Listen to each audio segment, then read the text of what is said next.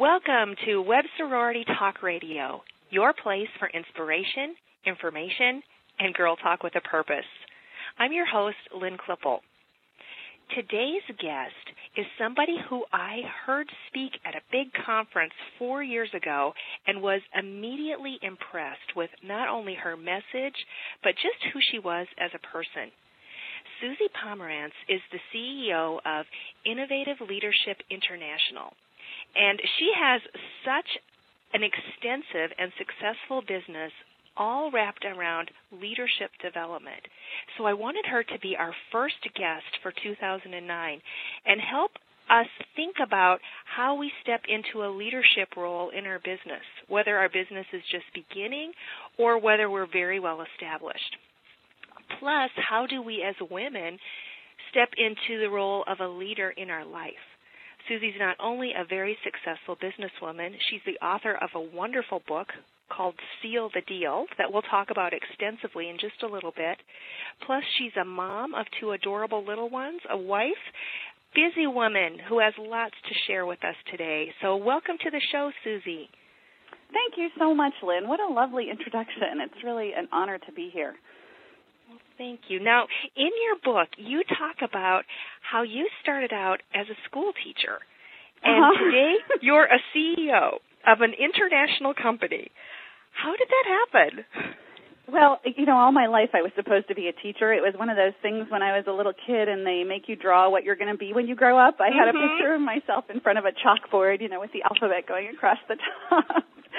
and so that was just who I was going to be. I was going to be a teacher and I uh, went to school, and got my master's in teaching, and got my first teaching job, and went, "Whoa, this is not what I thought it would be." um, and I was really disillusioned because in my teaching job, I, I really um, only got to spend about three percent of my day teaching. And I got into teaching because I love children, and I got out of teaching because I love children. Because what I found was that so much of teaching, and, and I was in a public um, t- public education, so it wasn't private school, but um, so much of teaching in public education was about discipline and bureaucracy and politics and paperwork and administrivia and not so much about actually teaching. And I was one of those teachers who took the idea of individualized instruction to a very literal degree. so I was working myself crazy, crazy hours and I was not at all efficient about who I was as a teacher because I really was designing individualized lesson plans for each of my students each day. Oh my Um, gosh.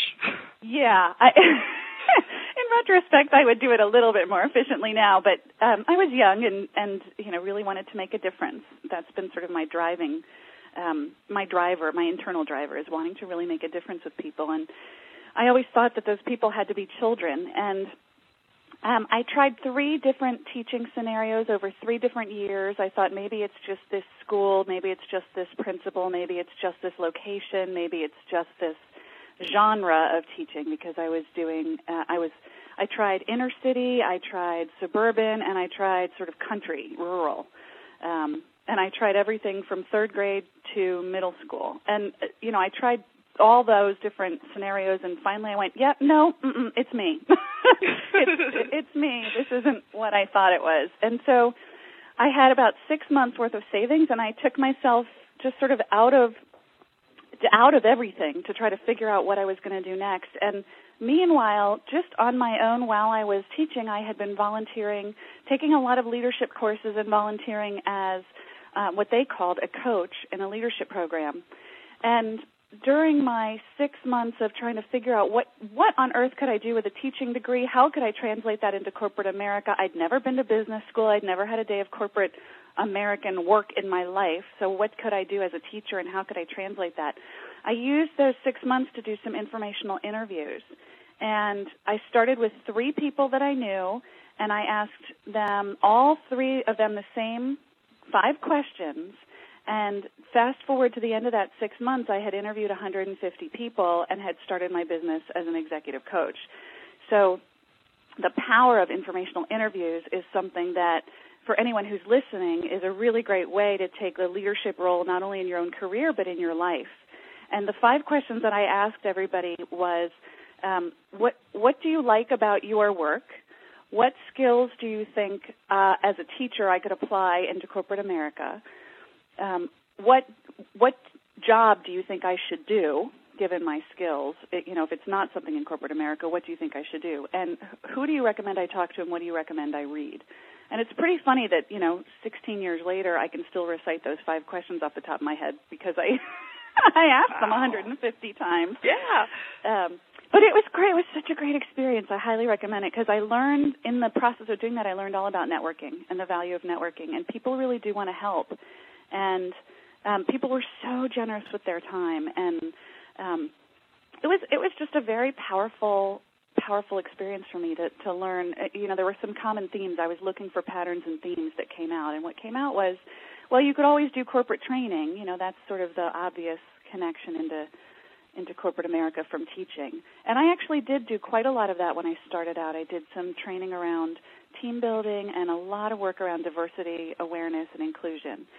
Um, and then it, from there, it just really developed. And the as the coaching business grew, I pared down the training business. But um, that's how it all started through informational interviews.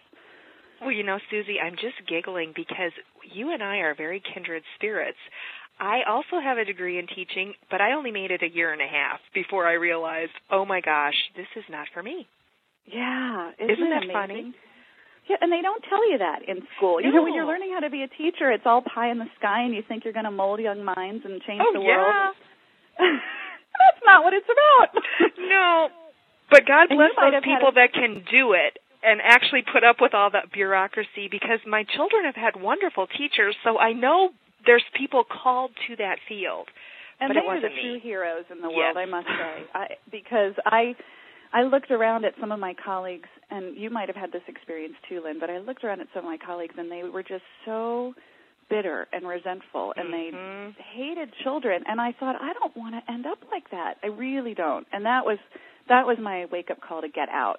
And you know what? Frankly, I'm still a teacher. I'm just teaching bigger kids. You know, I'm teaching That's right. grown ups now. Um, and the same I, skills work, don't they? Absolutely, absolutely. And that too was part of the transition. You know, I thought, how on earth can I effectively get my point across in business when I've never been in business before? But I was able to take my actual, real, authentic experiences as a teacher and translate them into making the points I wanted to make in business. So there was, so I didn't, you know, because I didn't want to have to lie. I'm not, I'm no good at lying whatsoever. So I wanted to figure out a way that I could actually translate it. And it was just a matter of relanguaging what I was doing. So, for example, managing multiple ta- multiple simultaneous projects was really, um, you know, centers, reading centers, or um, you know, resolving conflict um, between political opposites was, um, you know, who has the jump rope on the playground. I mean, you know, there's there's ways to take your actual experiences and the lessons learned and relanguage it in a way that fits with the audience that you're speaking to. And so that would be, you know, to your point about leadership in your own life. That's that would be another way to do it. Well, you know, I think everybody listening probably has a similar history of jobs or careers or professions that they thought were going to be a fit and they weren't. So yeah. your story is so inspirational that it doesn't matter what you went to college for or even if you didn't have the opportunity to go to college. Just living your life as a woman gives you such wonderful business skill that you don't really realize until you relanguage it and look at, you know, what can I use that I've got under my belt. Absolutely. You're so right. And I hear I hear a lot of women who have been moms who want to go back to the workplace after being moms and taking time off to be, you know, stay at home. And they say, well, you know, I, I what have I been doing? I've just been wiping bottoms and cooking meals for the last however many years. And I'm like, yeah, but you know what? Look at everything that you've been doing and figure out how to language that into the industry that you want to go into because all of those skills are so much that you have to manage and I, I think that a lot of times I find that people who are stay-at-home moms are working so hard and don't acknowledge or give themselves credit for everything that they really are doing and all of the skill sets that that involves. I mean, it, there's so many skill sets involved in managing a household and children and keeping everyone safe and healthy and happy that can really be effective in any kind of business. Well, with that said, and I heartily agree, it, the the women who are at stay-at-home moms are CEOs of a corporation and Absolutely. work so hard and are such wonderful leaders that don't get the credit they always should. That's right. It is about leadership. It really is. Why do you think that women are sometimes reluctant to think of themselves as a leader? Because we hold leader with um, a lot of masculine definitions around it. You know, it, and we can't help it. That's the way we've been raised in our society. If you look at, um, you know, the 44 presidents of the United States, they've all been men. When we look at the Fortune 500 CEOs, I think only 2% of them have ever been women. Um, so it's it, what we're trained and taught growing up, even in religious communities. You know, nowadays you see more women clergy, but I don't know about you, but when I was growing up, they were all men. Everybody was men, mm-hmm. and so you grow up thinking that whether it's whether it's an explicit thought or just sort of an unconscious thought, the re- at least the reality in America has always been that leadership is a male thing. You look at the military, which is held up as the um, you know the the paramount leadership training experience, and they're you know they were largely men. Nowadays, it's a little more equal, but so I think that's part of it. I think we grew up thinking, well, I can't be that because I'm not a man, or I'm not like I'm not like men. I don't want to be like them. And so what's really happening nowadays, and there's been a very conscientious push in, in leadership development, is to really look at, and there's been some research done around the the unique leadership capacity that women bring to bear. And there are skills and talents that women have just by the way our brains are wired. Not necessarily the traditional roles of nurturing and caring for people, although that's relevant and important. But the way our our brains are actually different than men's brains, and that translates into leadership with a really different set of mindsets and awarenesses. So um, so there's a lot of opportunity now for women to embrace leadership as a woman in a way that would be authentic to you as a woman and not feel like you're stepping into, you know, your father's boots, um, which is what leadership used to feel like for women. Even in the days when women first started wearing, you know, neckties as corporate mm-hmm. attire to try to look like men or be like men, and some of the women who have risen to power have been have been able to do that because they were like men um, because it, you know the men were comfortable. But now we're just starting to crack that open a little bit, and women are starting to be recognized for the effective leadership skills that we bring to bear just by the way we're wired and the way we think. Well, you know, I read something so interesting in USA Today yesterday. There was a, a really good article about Michelle, Michelle Obama and how when she was first on the campaign trail, they you know, she got some feedback that she was too harsh and too masculine and too overshadowing. And so the people who were her advisors had her change her wardrobe and start only wearing dresses. Oh, I was wondering about that. Yeah, because they didn't want her to look like she was part of the pantsuit thing with Hillary Clinton. With Hillary, right. And she's so fabulous. She's such a strong example of leadership. I actually wrote a blog post about her that you can find on my blog where I, you know, when I, I clipped the video from her speech at the convention. Um, and she really is. She's a very authentic leader in her own right. She is, and I think you know it's it's a wonderful testament to her leadership skills that she's been able to overcome so much negative press. And yet, how sad, even though she looks fabulous in her dresses, how sad that we're paying more attention to what she wears than to her many accomplishments.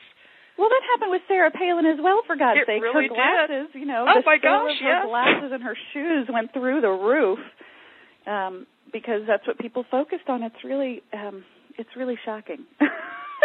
we have a ways to go, but I definitely yeah. see movement towards women being much more comfortable owning businesses and even owning their life and saying, you know, this is what I want for me instead of for yeah, my and, spouse or for my parents or my children. And it comes down to owning your own power for who yeah. you are and not trying to be somebody else. Well, you know, for the listeners who have not had the opportunity to go to business school, which is probably everyone, Suzi's book, Seal the Deal, is like, I consider it like an MBA in a box. There's so much good business information in here that really is foundational stuff that most of us don't know because we haven't gone to business school. You had to probably learn all of this information on your own, didn't you? I did. It was the the business school of hard knocks. the business school of figuring out as you go along, you know. Um, I always tell people if I knew now what if I knew then what I know now about what it takes to to run a business, I think the joy of starting my business at age 24 was that I was naive, you know.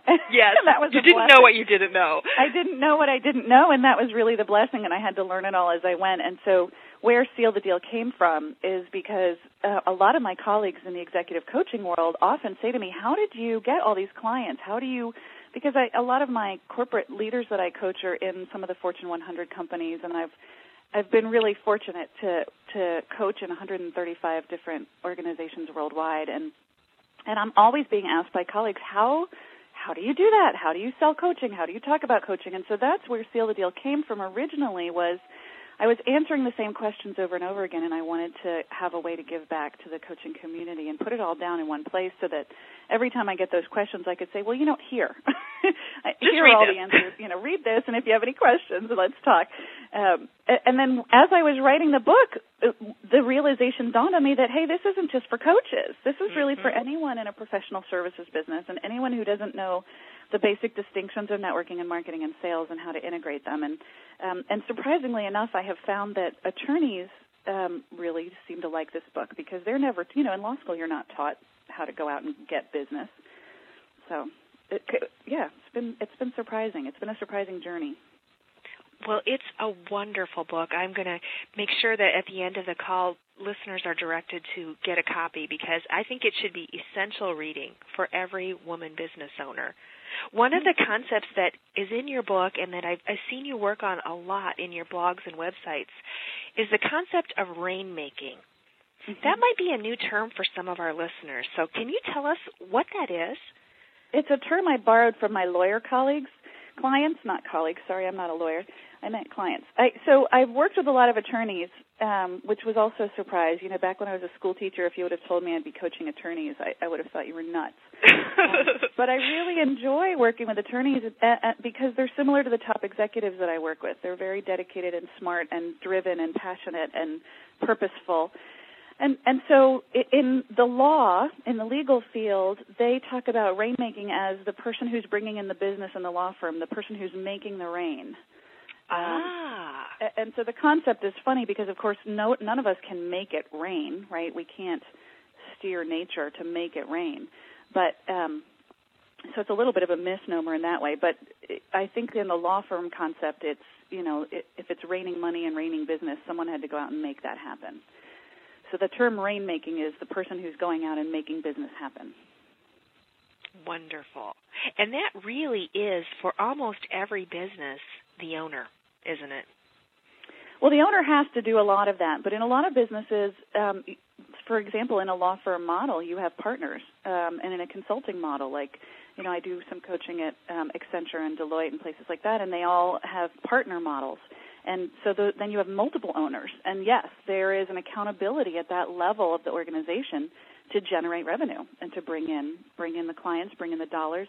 And you know, interestingly enough, people who don't understand that it's all about relationships tend to struggle with that. And this is where I think women actually have an advantage because we think in terms of relationships and we create our own identity in terms of relationships and we're wired to have a focus and a and an intensity around relationships. And that's where business happens. That's where results happen. Is in relationships and conversation. And women are uniquely designed for that. And you know, I, I've met many women, and I'm sure I said this myself in the early days. I don't want to sell. I just want to provide my service. So I just want to coach, or I just want to be a healer, or I just want to consult. Mm-hmm. But what you do so beautifully in your book is really demonstrate the difference between sales and marketing and also how it's part of being a business owner and it's all relationship based. It's making friends for a purpose, it's isn't it? Making friends, and it's being yourself. And it's actually, if you think about, and I love that you said, I just want to do what it is that I'm passionate about doing. I don't want to have to sell. That's exactly the way I thought about it too, until I learned that the only way to get to do what I love doing, which is the coaching piece of it, I have to create for myself opportunities to do that. And so part of how you learn how to create opportunities for yourself to do what you're passionate about is by learning these concepts of networking, marketing, and sales, but how to do them in a way that's easy and effortless for you because it fits with your natural style and personality. So it's not about doing something you hate doing. It's not about something you have to do because it's good for you. Like, you know, think of what what's the vegetable that you hate the most that you used to have to eat as a kid. Beets. For me, it was lima beans. Oh yes, mm. those are bad too, aren't they? Did you say beets? I said beets. Yep. Mm. Okay, so so it's not like so. What I would say to you, Lynn, is business development is not like eating beets. You don't. It's not something you have to do because it's good for you because someone's telling you you have to do it. And that's the way we tend to approach it. If we even approach it at all, most of the time there's so much fear around it and mystery around it that we just kind of figure, oh, I'll do whatever I have to do, but not that. um, yes. Uh, you know, sales is a dirty word or a four-letter word. Sell becomes a four-letter word, and uh, but it's not like eating beets or lima beans. It's uh, it really is. There's sweetness in it, and there's it can be whatever your favorite delicious treat is, as opposed to something that you're forcing down because it's good for you. So the trick is to find what naturally fits with you and your personality and your interest and your passion and your joy, and to and to sell from there and to network from there and to market from there, so that it doesn't feel like an additional task that you have to do because you're a business owner. Oh, well put, Suzi. Very nice. You know, one of the other things that you do really well in your book is talk about the money conversation and why Mm-hmm. sometimes it's really hard for us to have that conversation. Yeah, because we have money wrapped up with all kinds of things, and that comes from a lot of places. It comes from our the way we were raised, the messages that we got as children from our family, from our parents, from our teachers, from our clergy, from our communities. Um, anything that we did as children, we we got messages about money. And when you're a child, the messages tend to be a little more black and white, and they get locked in. So you either got money is this root of all evil, or you got money is something we never have enough of, or you got money is connected to um, people who do bad things. You know, so there's always some very simplistic idea or message about money that gets locked in as a child, and we generate our adult activities from that place where it's locked in, and it's not it doesn't serve us anymore. So what I I would challenge everybody who's listening to do is is really look at your own story about money and and the messages that you got growing up and what you have made money mean for you. Um, and to shift it to a meaning that is more that is more in line with your commitments and your values in your life as an adult. Um, and I can share that for me, growing up, money was about some. It, money was always something that you saved and never spent. And I remember being very proud as a little girl. In those days, when you went to the bank, you had a little passbook, and it was this Mhm. little, um, you know, like folded, folded up cardboard paper book. It was just a ledger of of um, the deposits that you make and you take that and it had a little plastic sleeve and I remember being a little girl and going with my dad to the bank and being really proud of my passbook and you hand it to the teller along with whatever money you're depositing and they write it down in the passbook and stamp it and give it back to you and you watch it grow in your passbook. And that to me was what money was. It was all about putting it in and never taking it out. Um and whenever I got money as a little girl for Hanukkah presents or for babysitting or for anything that I got money for, it all went in the bank. I was never allowed to spend any of it. So those early messages that I got was that money is to be saved and never spent. And so fast forward to when I was starting my business and initially when I started my business I I had generated some debt like many of us do. You know, I mm-hmm. was I was living off of credit cards. I was making money but not enough to cover all the expenses right when I started. And I had such a rotten, horrible emotional response to that because if you think about it, if money is never to be spent and it's only to be saved, how does that how does that fit with being in debt? There's no there's no room for being in Mhm. debt. And so it was my coach at the time who really had me shift that mindset and that's why I say that it's all about our mindsets, right? So what what he had me see was he said, "Look, you know, at that point I'd been in business 2 years I was $10,000 in debt after two years in business. And he said to me, okay, if you had gone to business school and gotten your MBA, what would that have cost you? And I said, well, I don't know, probably upwards of 30 grand. He said, right. And he said, how long would that have taken you? I said, well, probably three years. He said, okay, so you have spent $10,000 on your future self and two years of your time. Have you learned anything in the last two years that you could apply to your business? And when I sat and thought about it that way, the mindset shift was almost immediate and I thought, you know what, if I commit now to applying what I everything I've learned over the last 2 years and consider that my MBA, consider that my education. Um then I actually saved money because I didn't spend 30,000 in That's 3 right. years. Like, you know, I only spent 10,000 in 2 years. And I can tell you that within six months of that mindset shift, I was doing a sustainable six-figure income. Isn't that yeah. great? Debt I love free that. and yeah, so it was it's it, it's all about the mindset shift. So um, definitely one place to take leadership in your life is to look at your conversations about money and your stories that were implanted as a child and whether or not they still serve you. In some cases they might, and in some cases they might not. So as an adult you get to choose a different a different mindset. So now my interpretation of money is that it's energy. And it's energy that comes and goes, it flows, it ebbs and flows just like all energy. And that when I'm doing what I love, it tends to flow more easily. Oh, that's awesome. That's a great story, Suzi.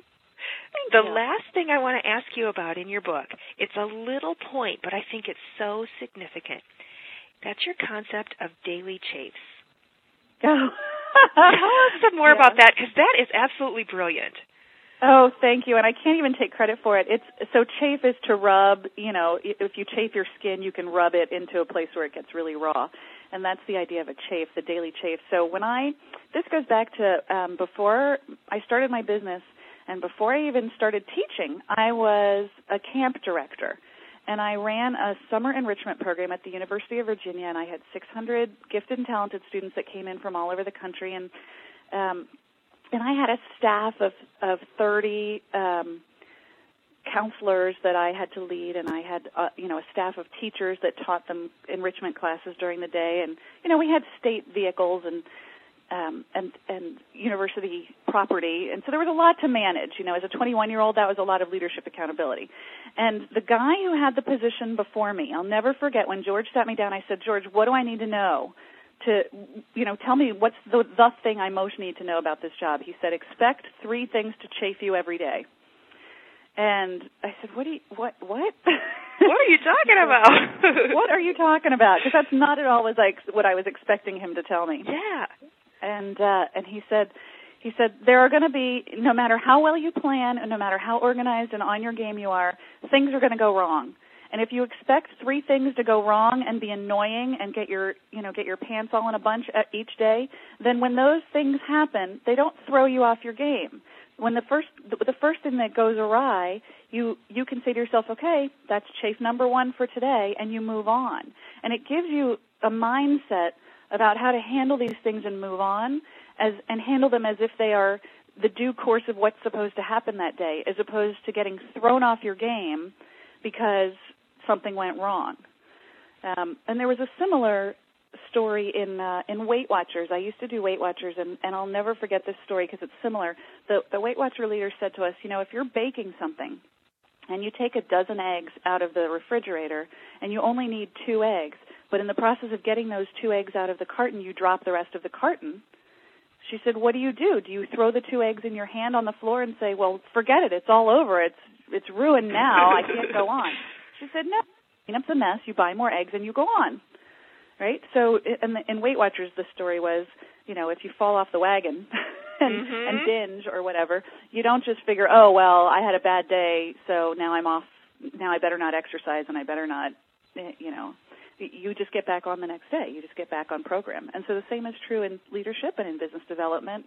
Um, if you expect three things to chafe you every day, or if you expect that you know eggs are going to fall on the ground and make a mess, it, it gives you some a little bit of freedom to clean it up and move on and get back on your program. I just love that story because it, it's so true. A lot of times we have this fantasy in our mind that we own our own businesses now and we if we work hard enough and plan well enough, it will be perfect. Mm. And set ourselves up for these unrealistic expectations and then when there is a customer service issue or something goes wrong with the vendor or a delivery or the computer blows up, we get freaked out. Yeah, yeah, and it and it and it colors everything else. And yeah. the mindset shift around that is that it is perfect, exactly the way it is. It's perfect with the daily chafes that happen, because there's gifts in those and there's learning in those, and and things are going to go wrong. And if you expect three things a day to go wrong, then you know you can get upset when you get to the fourth thing. Yeah, the it's first so things aren't going to throw you. Yeah, Yeah, they're just part of business and part of Right. life, really. They really are. That's right. You know, the day and you know, if you're juggling like I am, juggling the thing with business and and being a mom, you know, the day that you've got um, a radio interview and three outside meetings and two prospective clients is the day that your nanny calls in sick, right? Yeah. and the dishwasher blows up, or you know something else just goes dishwasher crazy. blows up, and and you get a call from the school that one of your children just chipped a tooth. You know that that. so, so you just laugh and you say, okay, everything can be rescheduled. That's right. You know, it's just you you you just go, okay, that's a big chafe for today, but that's one. yep. and maybe the other two will be smaller. And maybe they will, yes. Oh, Suzi, I could go on and on with you because you have such wonderful wisdom to share. But oh, I know that's you. not possible. So let's tell people how they can connect with you to get your wonderful book and also read your e-zines and blogs, which are really, really good. I always open them up as soon as they get in and read them. Oh, thank you. Mm-hmm. Well, I there's a bunch of free stuff available on my website, and um, there are free articles on the posted on the blog site under um, if you go to suzipomerantz.com, um, and if you search for free articles, you can just put free articles into the search box up top. That's the fastest way to get to them. There's like 20 some odd articles that I've posted there that are free, and then there's free podcasts. I've got about 12 different free podcasts from interviews like this and from classes that I've taught that were teleclasses that were recorded and things like that. Um, and you can get to those as well through the blog, but also through my business website, which is um, www.innovativeleader.com. And across the top, there's these tabs where you can click on um, look and listen.